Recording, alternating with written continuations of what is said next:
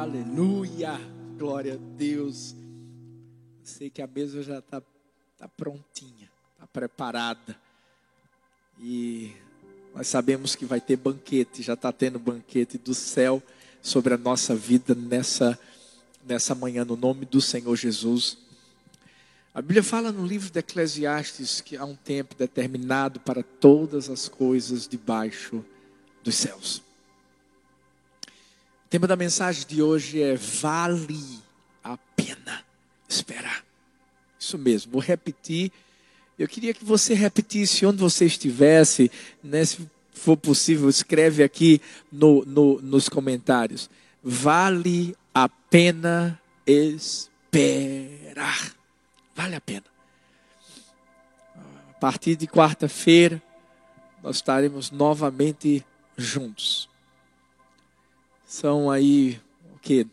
90 dias ou mais, onde nós estivemos esperando, né, com aquela expectativa. Né, quantas vezes eu não cheguei aqui para dizer, ó, gente, vai ser domingo.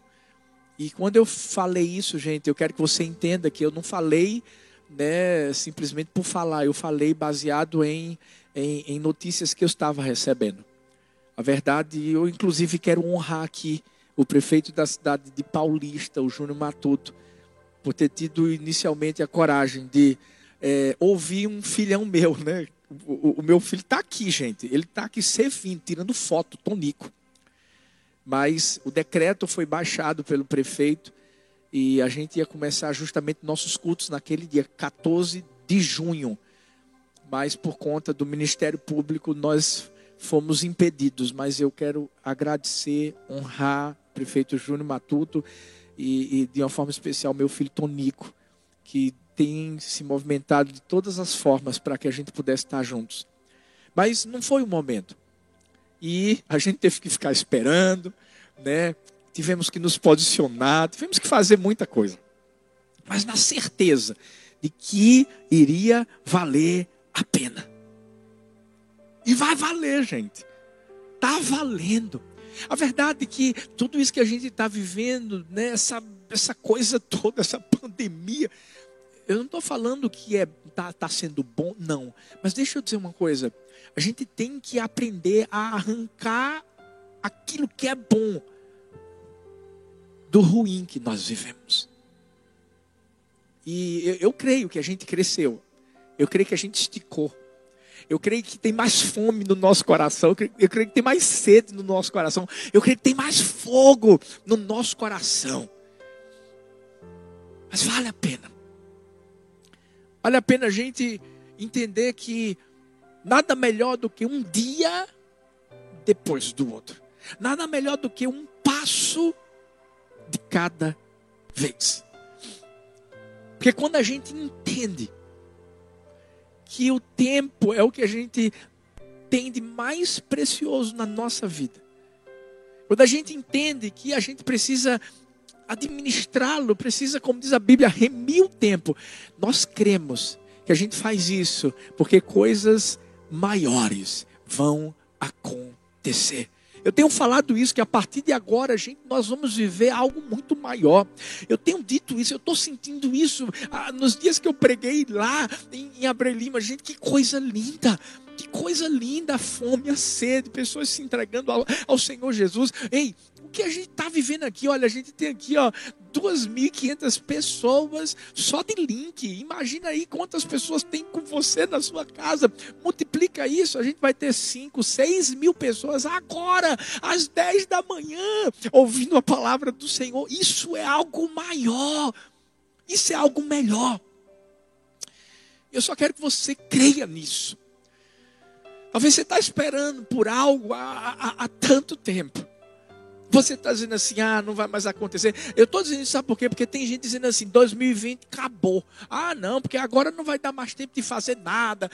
Está repreendido em nome do Senhor Jesus. Eu quero profetizar sobre minha vida, sobre sua vida, sobre a igreja do amor, sobre a igreja do Senhor. O ano vai começar é agora, em nome do Senhor Jesus. Talvez você está dizendo assim, mas não dá tempo, não, pastor. Dá sim. Deixa eu te dizer uma coisa: você sabe qual foi a idade que Deus usou Moisés? Quando Moisés estava com 80 anos, Deus disse assim: vem cá, Moisés, porque agora eu vou te levantar para você libertar o meu povo do Egito. Então se prepare em nome de Jesus. A gente está no meio do ano, pois é agora que o ano vai começar. E se é porção dobrada, Deus vai fazer agora em dobro, meu filho. Se não fez no primeiro semestre, vai fazer nesse segundo semestre em dobro no nome do Senhor Jesus. Acredite nisso. Sabe, a gente ouve histórias de tantas pessoas que, uau, elas não são nem cristãs, mas aprenderam a esperar e a, acabaram vivendo coisas grandes. Eu vi a história de dois homens um chamado Benjamin Clayson e o outro Tiago Álvares. Em meados de 2012, eles simplesmente né, fizeram o projeto de um aplicativo de controle financeiro. E o sonho deles era poder espalhar isso para vários lugares. E eles começaram então a, a procurar pessoas que queriam de alguma maneira patrociná-los. Mas as pessoas não gostavam da ideia. Você sabe quantas respostas negativas eles receberam? 60 respostas negativas. Onde ele ia? Não. Onde eles iam? Não, não, não, não, não, não, não. Mas eles não desistiram. Até que finalmente eles conquistaram a confiança de alguns investidores e eles disseram assim: vamos lá, eu, eu acredito nesse negócio e é, é importante. Hoje, o empreendimento, o projeto que eles fizeram se tornou um aplicativo chamado Guia Bolso. Talvez você tem esse aplicativo. É uma ferramenta de controle financeiro que vai acompanhando a sua conta bancária de forma automática, para que você olhe, para que você diga, Ipa, eu, eu, eu, gastei aqui, não, não devia ter gastado, ó, vou cuidar aqui porque eu tenho que economizar aqui desse lado, eu ainda tenho que pagar essa conta. Ou seja, gente, só para você ter ideia, os empreendedores, eles já conquistaram nada mais, nada menos do que 90 milhões de reais em aportes. Hoje são mais de 3 milhões de usuários. Talvez você deve conhecer aqui, ó. Tem gente que está dizendo assim, ó, baixa ba baixa o app Guia Bolsa aí, que é bom, é mesmo, viu? Vai ajudar muito você na vida, na vida financeira. Agora, foi da noite para o dia? Não. Eu fico imaginando o tempo que eles levaram 60 respostas negativas e, e, a vontade de desistir batendo lá no coração deles, mas lá dentro eles diziam assim: vale a pena esperar. Vale a pena esperar. E hoje, Olha o que aconteceu com eles. Agora imagina, eu e você, com Deus que nós temos, com a criatividade que nós temos, com a confiança que nós temos no Senhor. Quanto mais eu e você não vamos viver coisas maiores. Agora, vai ter que esperar o tempo certo. Só tem uma coisa, gente, que, que é, é eu até brinquei. Do dia para a noite fica grande. É monstro, gente. É monstro. O resto vai ter que levar tempo. Nordestino ama caldo de cana, não ama? Eu amo caldo de cana, gente. A caldo de cana com, com, com pão doce é do céu. Eu tenho certeza que é do. É não é, Tiagão? Mortadelazinha ainda mais, aleluia, meu Deus do céu.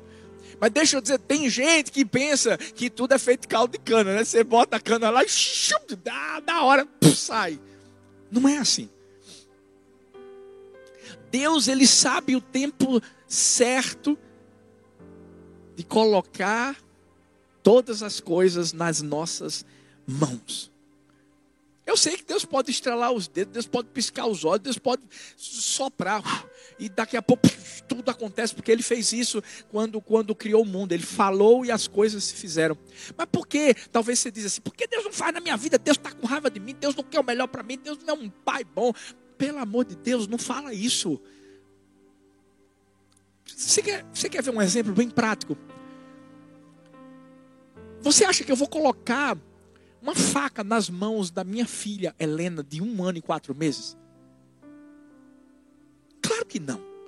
Agora, por que eu não vou fazer isso? É porque eu não sou bom? É porque. Não, não. É, é porque eu amo minha filha. É porque eu sei que ela ainda não está preparada para manusear aquela faca. E pode ser que ela pegue. E que ela se fira. Deus faz a mesma coisa comigo, com você. Deixa eu te dizer uma coisa, bota isso no seu coração. Se não chegou ainda, é porque você ainda não está preparado. Se não chegou ainda, é porque papai sabe que se você pegar, tem gente que não entende isso. Que, que a, a, a bênção, gente, chegando no momento errado, pode se tornar uma maldição. É por isso que Deus está dizendo assim: calma, meu filho, calma, minha filha, eu só estou te protegendo. Deixa eu te dizer uma coisa, hoje você vai ouvir muito isso. Vale a pena esperar. Vale a pena esperar. Vale a pena esperar. Talvez é o que você mais precisa. Talvez você diga assim, pastor, pelo amor de Deus, pastor. Esperar mais do que eu estou esperando. Já tem essa quarentena, já tem o tempo que eu estou esperando. Mas pode ter certeza de uma coisa: a sua hora vai chegar. Eu declaro isso, a sua hora vai chegar. É por isso que hoje a gente vai falar de Abraão. Abraão, que história fantástica. Eu quero trazer três lições bem sucintas, rápidas, da vida dele, que trazem essa certeza ao nosso coração. Vale a pena esperar. Talvez você diga assim: ah, mas Abraão, pastor, viveu algo tão grande e tal. Eu acho que ele era novo, era novo nada. Ele tinha 75 anos. Olha quanto tempo ele já não estava esperando. Sua esposa não podia ter filhos. Olha quanto tempo ele já estava esperando. Mas o que é que ele aprendeu? Que eu e você podemos aprender para a gente continuar esperando, certos de que vale a pena esperar. Ele aprendeu em primeiro lugar que a espera gera maturidade. Em Gênesis 1, Gênesis 12, perdão, versículo 1 diz assim: Então o Senhor disse a Abraão: saia da sua terra, do meio dos seus parentes, da casa de seu pai, e vá para a terra que eu lhe mostrarei. Eu farei de você um grande povo, o abençoarei, tornarei famoso o seu nome, você será uma benção. Abençoarei os que o abençoarem, e amaldiçoarei os que o amaldiçoarem, e por meio de você todos os povos da terra serão abençoados. Partiu Abrão como lhe ordenara o Senhor, e Ló foi com ele. Abrão tinha 75 anos quando saiu de Arã. Interessante porque seu pai morreu. Abraão tinha amadurecido. Recebeu essa ordem para sair de onde ele estava, para ir para um lugar estranho, um lugar que ele não sabia qual era, mas debaixo de uma promessa. Agora imagina, gente, um senhorzinho de 75 anos, quase a idade do pastor João. É não, gente, estou brincando. Pastor João não tem tudo isso, não. Mas ele saiu da cidade, de, da terra dele, do lugar onde ele já estava acostumado a estar, sem ter um descendente. Eu fico imaginando, né, Abraão, se fosse nos dias de hoje, ele ia ficar na academia da cidade, fazendo lá os seus exercíciozinhos, né, viver aquela vida bem, cuidar dos netinhos. E de repente Deus chega e fala assim: sai da sua terra, vai para esse lugar que eu vou mostrar para você. Ele só tinha uma promessa. Ele não tinha um descendente. Não. Ele não tinha nada. Mas ele tinha uma promessa. Ele tinha uma palavra de Deus. O que é que você tem? Que faz você todos os dias se levantar e dizer assim: vale a pena esperar. Talvez você diga assim: eu não tenho, eu não tenho recursos, eu não tenho pessoas ao meu lado que me ajudem, pastor. Eu, eu não tenho talvez até mesmo a idade adequada para viver o que eu gostaria de viver. Mas se você tem uma promessa de Deus, você tem tudo. Se você tem uma palavra de Deus, você tem tudo. Quando esse, essa pandemia começou, gente, a gente nem sabia o que era direito. Né? Tudo que a gente ouvia eram era notícias ruins, coisa ruim. Mas a gente sempre teve a palavra de Deus. E o que, é que a palavra de Deus fala? A Bíblia diz assim em Josué 1,9: Não fui eu que ordenei a você, seja forte, seja corajoso, não se apavore, não se desanime, pois o Senhor, seu Deus, estará com você por onde você andar. Ei, a gente sempre esteve com a palavra. Quando o medo começou a bater na porta do nosso coração, quando o desânimo mas a gente sempre teve uma palavra do coração de Deus, dizendo assim: filho, calma, confia, seja corajoso, eu estou com você. Se Deus fez na vida de Abraão, Deus pode fazer na minha, e não só pode, Ele vai fazer na minha e na sua. Tudo que Deus quer hoje é que a gente entenda no que a gente precisa amadurecer. Porque se a espera gera maturidade, o que é que a gente, no que a gente precisa amadurecer? Interessante porque Abraão saiu quando seu pai morreu. O ministério de Abraão começou quando seu pai morreu. O que é que precisa morrer na minha vida, na sua vida, para justamente Deus agir? Em nós de forma específica. Talvez Deus não dê o que Ele quer dar para você, sabe por quê? Por causa do seu ego. Porque Ele sabe que se você receber, você vai se encher, você vai ficar orgulhoso, você vai ficar prepotente, e daqui a pouco você não vai nem querer mais olhar para Deus. Talvez Deus não, não, não, te colocou naquela posição que Ele quer te colocar, sabe por quê? Porque existe rebeldia dentro do seu coração. E Deus sabe que se você coloca, se Ele te der o que Ele quer te dar, sabe, mais uma vez, você vai se achar o cara. Talvez Deus não te deu o que você. Ele disse que ia te dar, é porque o teu caráter ainda precisa ser transformado. Hoje é o dia de a gente perguntar assim: Deus, o que é que precisa morrer em mim para que entre em ação aquilo que o Senhor deseja que eu viva? Você sabe por quê? Porque quando, quando o seu eu sai, ele chega. Quando suas vontades saem, ele chega. Quando a sua perspectiva sai, ele chega. Deus chega. Ei, vale a pena esperar. E hoje eu quero que, através dessa espera, eu e você amadureçamos. Ei, no que, que a gente cresceu durante essa quarentena? O que é que essa quarentena trouxe de experiência nova para o nosso coração?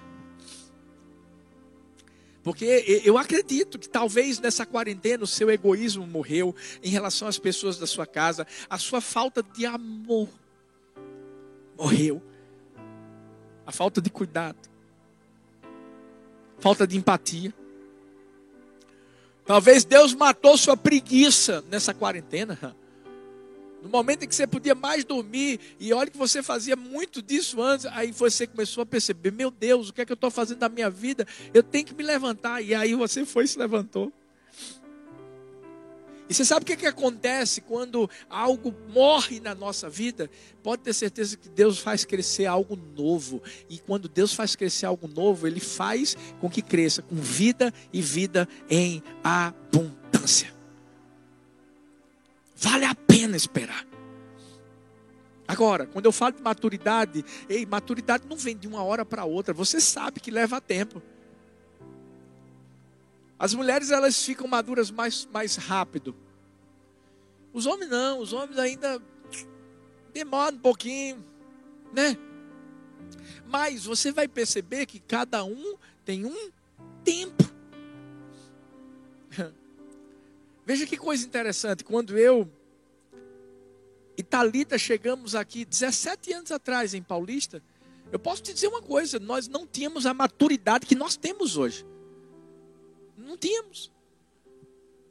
Pense que a gente cresceu muito e continua crescendo e aprendendo. Agora, quanto tempo passou? 17 anos. Tem gente que pensa que para algo acontecer é de repente, mas o de repente leva tempo. Tem pessoas que olham tudo que a gente vive hoje e dizem assim: olha, foi tão rápido. Foi não, meu filho. A gente teve que amadurecer muito, são 17 anos. Um dia, eu creio, a gente vai fazer um filme da Igreja do Amor, falando da história para inspirar, para passar cada vez mais fé para você que está indo assistir. Talvez você é um pastor ainda de uma igreja tão pequenininha e sabe, Deus plantou algo tão grande no seu coração e, e você diz, ah, mas será que isso é meu? É, ei, é de Deus. E a gente quer inspirar você a viver coisas maiores. Mas deixa eu te dizer uma coisa: a gente teve que amadurecer, e o amadurecimento não veio de uma hora para outra, levou tempo. Existem muitas coisas na vida que só acontecem com o tempo. É. Você quer ver uma coisa? Por exemplo, é, é, é, quando eu me apaixonei por Talita, Talita tinha de 15 para 16 anos, gente. Uma, uma adolescentezinha. Eu estava com os meus 18, 19 anos. Mas imagina se eu chegasse para ela naquele momento e dissesse assim: casa comigo. Você acha que eu estava maduro, ela estava madura para a gente se casar? Não. A gente precisava o quê? Amadurecer, porque casamento requer maturidade, tempo de convivência, muito aprendizado, conhecimento.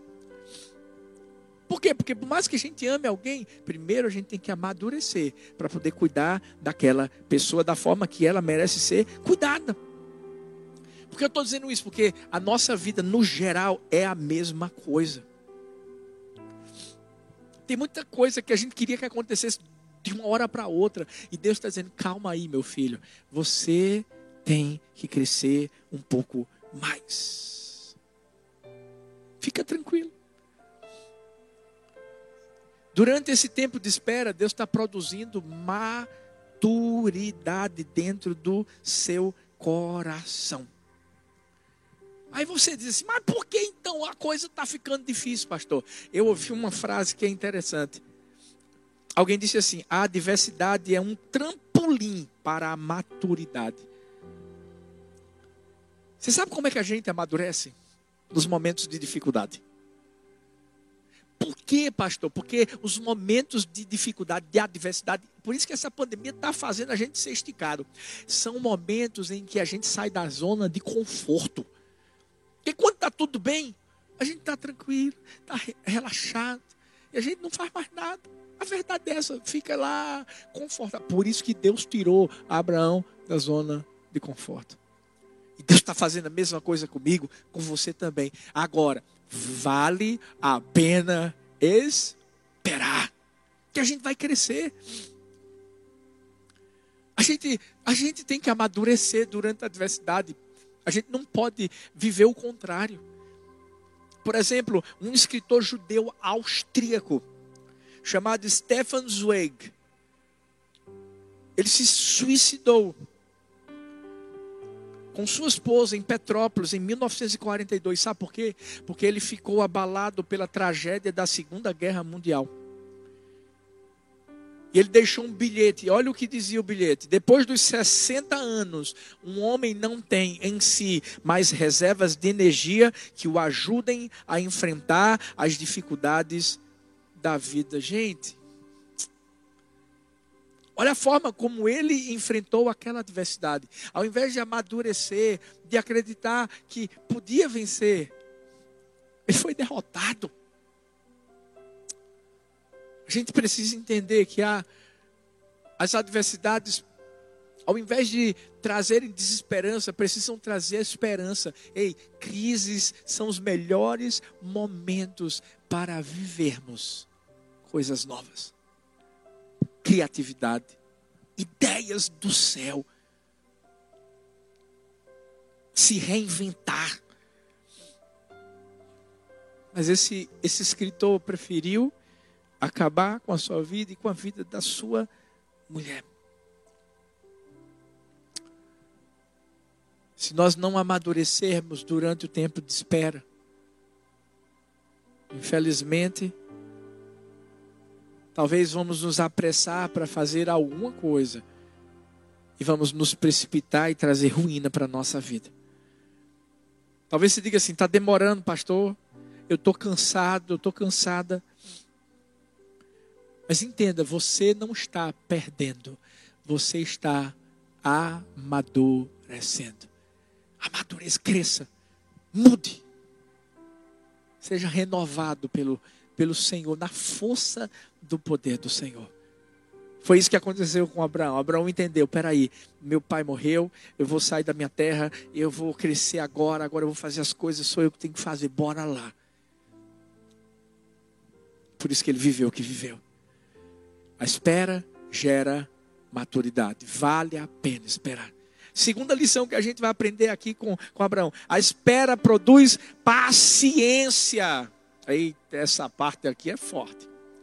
Hebreus 6, 13 a, a, até o 15 diz assim: Quando Deus fez a promessa a Abraão, por não haver ninguém superior por quem jurar, jurou por si mesmo, dizendo: Esteja certo de que o abençoarei, farei seus descendentes numerosos. E foi assim que, depois de esperar pacientemente, Abraão alcançou a promessa. Ei, ele esperou pacientemente.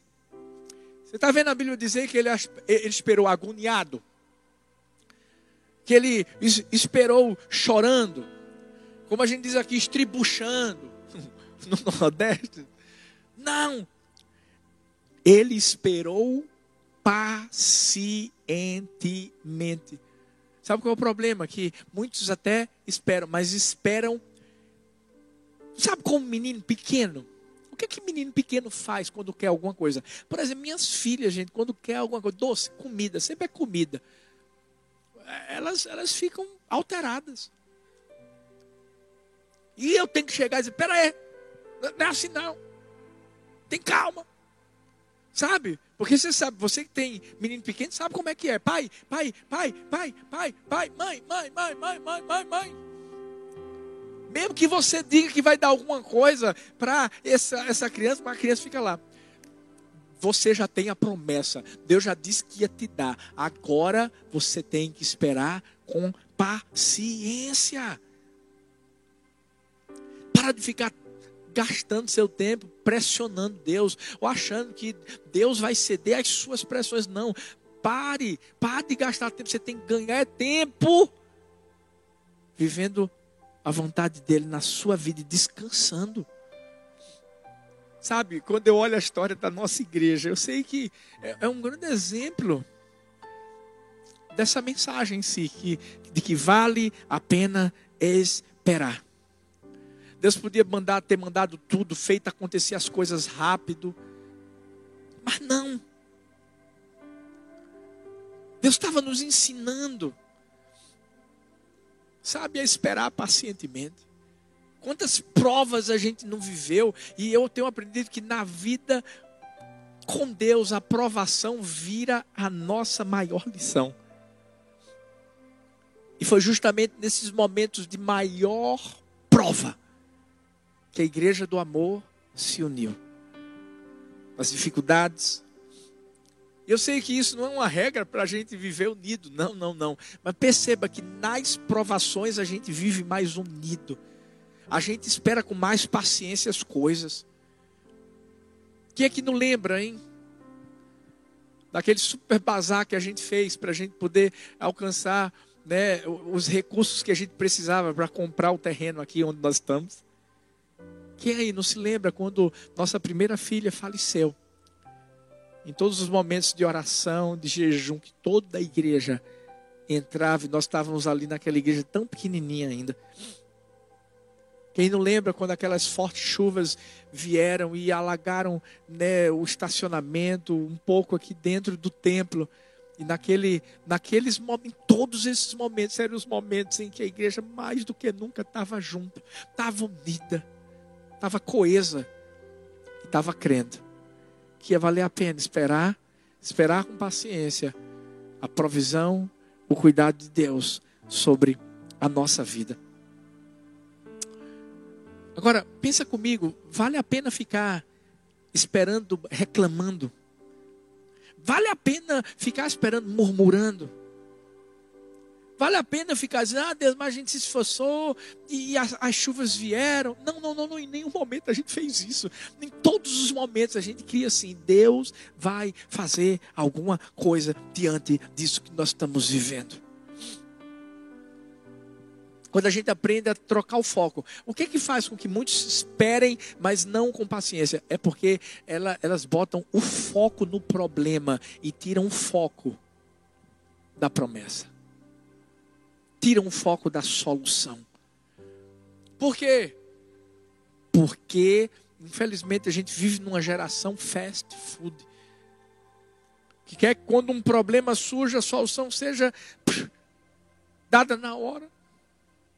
E tem momentos em que Deus vai dizer assim: calma, eu estou gerando maturidade em você, calma. Eu quero que você se torne paciente. Calma, eu quero que você entenda que quem está no controle não é você, sou eu. Escuta isso. Quem está no controle não é você, é Ele. É Ele. Quando a gente une a, a paciência, a, a, a perseverança, Engraçado porque John Quincy Adams disse assim: paciência e perseverança têm um efeito mágico de fazer as dificuldades desaparecerem e os obstáculos sumirem. Mas é mesmo, para para pensar, uma pessoa impaciente, ó, ela não consegue sentir paz, não dorme direito, só reclama, é pessimista. Mas uma pessoa paciente, ó, contagia, contagia o ambiente com paz. Onde a pessoa chega, meu Deus, o negócio já fica diferente sabe enxergar o lado positivo das coisas. Qualquer problema que a pessoa chega para falar, essa pessoa diz: Não, mas ó, vamos ver esse lado aqui. Ó. Olha que bom que aconteceu isso. Sabe sempre ser grata e ensina os outros a serem pacientes também. Em outras palavras, o que é que a gente quer fazer? A gente quer esperar com paciência ou quer esperar agoniado? A impaciência mostra que a gente não confia em Deus. A gente tem que escolher hoje tem algo que a gente quer viver. Gente, se tem uma pessoa que estava doida, doida, doida, doida, para ver você aqui, sou eu. Saudade de você. Mas sabe, diante de tantas dificuldades que a gente viveu, de liberações que a gente celebrou e de proibições que depois foram dadas. Sabe, meu coração só dizia uma coisa: Deus, eu vou continuar esperando. Vale a pena esperar. Três meses, imagina aí. Mas está chegando, tá chegando a hora. Mas não é só de ver você aqui, não. Ei, eu declaro, está chegando a hora de você também viver o que Deus disse que você vai viver esse ano ainda. Eu creio. Ele só está te amadurecendo. Ele só está cuidando do seu coração para que você seja paciente e ao mesmo tempo perseverante. Eu li a história de um, um sertanejo, gente, seu Severino. É engraçado porque ele sempre cavava um poço. Incansavelmente. Agora, era alguém que buscava sempre a Deus em primeiro lugar, estava nos cultos, estava, em todos os momentos, evangelismo. Agora, sempre cavando o seu pocinho e acreditando que ia sair água dali. Mas muitas pessoas olhavam, ele já era de uma certa idade, diziam, seu Severino, o senhor está se cansando. Aqui não tem como ter água, não, seu Severino. Para de ficar cavando um poço. Para de. E ele pacientemente e com muita perseverança continuava cavando, cavando, cavando. Até que um dia, quando ele pá, meteu lá enxadona na terra, a água. Essa água veio não só a abençoar a vida dele, mas a vida de toda a, a, a vizinhança lá dele. E o povo olhava agora para seu Severino de uma outra forma. Até que um dia o pastor estava pregando. E o pastor começou a dizer: gente, vamos convidar pessoas para virem para a igreja. Vamos, vamos, vamos ser persistentes. A gente tem que ser persistente. A gente tem que convidar uma, duas, três, porque vai chegar uma hora que essas pessoas vão vir. E quando acabou o culto, algumas pessoas da igreja estavam reunidas do lado de fora, dizendo: Mas rapaz, o pastor está falando aí sobre persistência, persistência, persistência. A gente convida, a gente convida, mas não sei. E seu Severino chegou no meio dessa conversa e alguém disse assim: Seu Severino, vem cá, ajuda a gente. Para você, o que é ser persistente? E ele disse assim: persistência é cavar um poço. Gente, quem já cavou um poço sabe do que estou falando, da paciência que tem que ter para chegar até o fim. Mas tem uma hora em que a água vai jorrar. Espera. Tem calma. Vai chegar a sua hora, mas tenha paciência.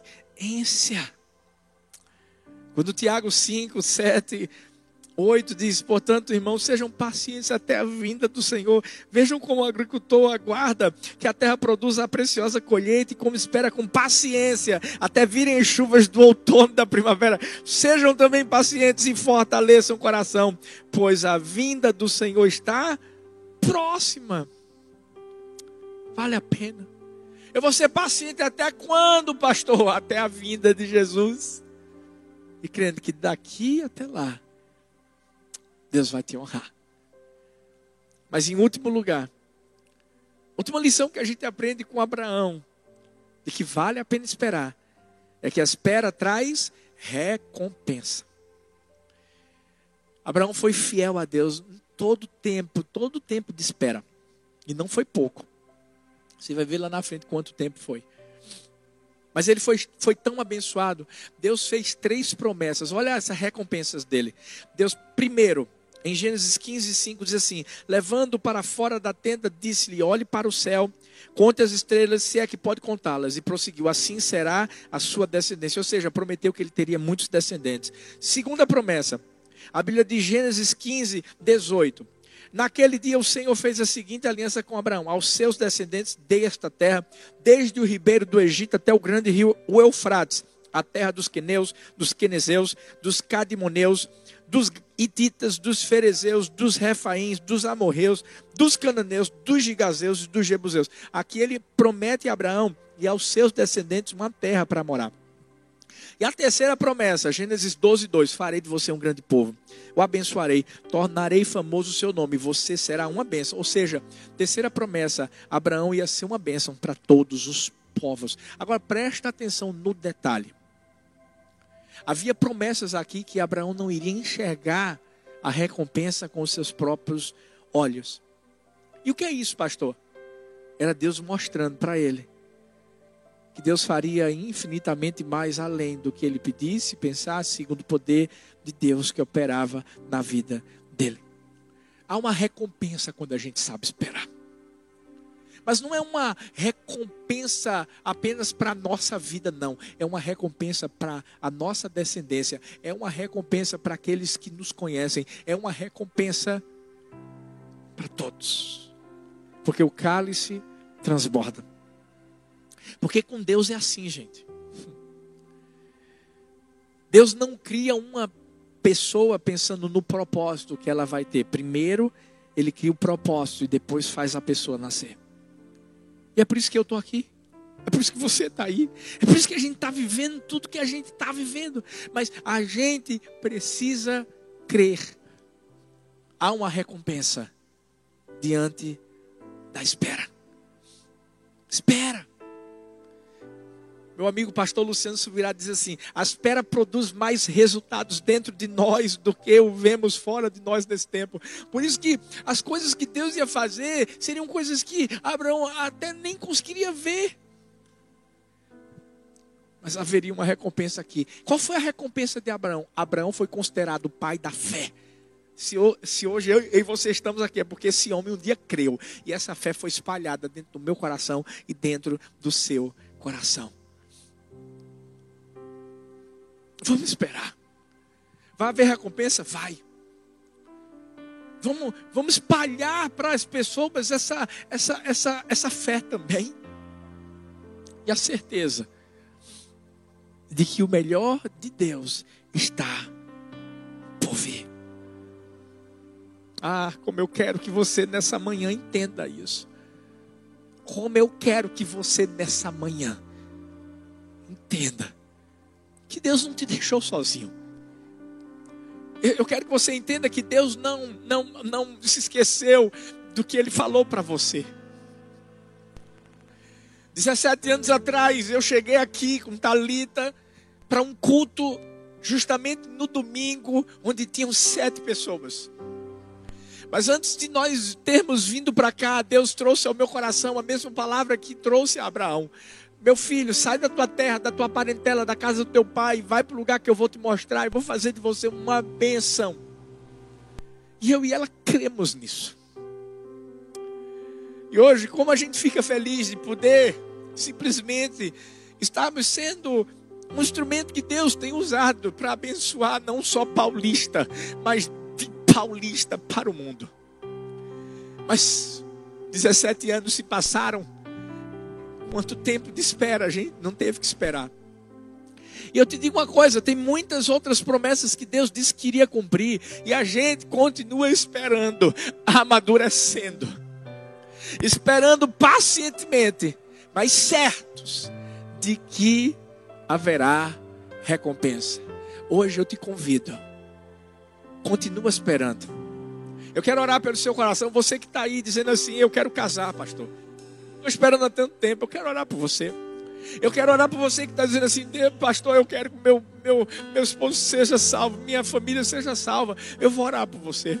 Talvez você está esperando uma vitória financeira, uma causa na justiça. Está tá esperando uma liberação para sua empresa sair. Eu não sei o que você está esperando, mas eu sei que você vai alcançar. Vai valer a pena esperar.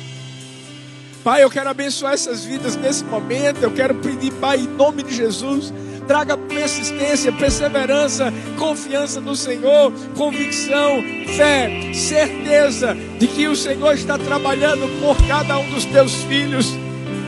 Deus, manda o esposo dessa, dessa, dessa pessoa, Pai, dessa mulher, manda a esposa desse homem. Pai, em nome do Senhor Jesus, eu peço Traz o esposo de volta. Traz a esposa de volta. Ei, Pai, em nome de Jesus, restaura o coração desse filho que está desviado. Pai, salva as famílias nessa hora. Pai, em nome do Senhor Jesus. Que o Senhor possa trazer aquela causa da justiça para o teu filho. Ah, Senhor, aquela solução financeira que teu filho tanto deseja. Nós pedimos nessa manhã, em nome do Senhor Jesus. Coloque no coração a certeza de que vale apenas esperar em Ti, porque enquanto nós esperamos, o Senhor está agindo por nós, Pai, em nome de Jesus, amém, amém e amém.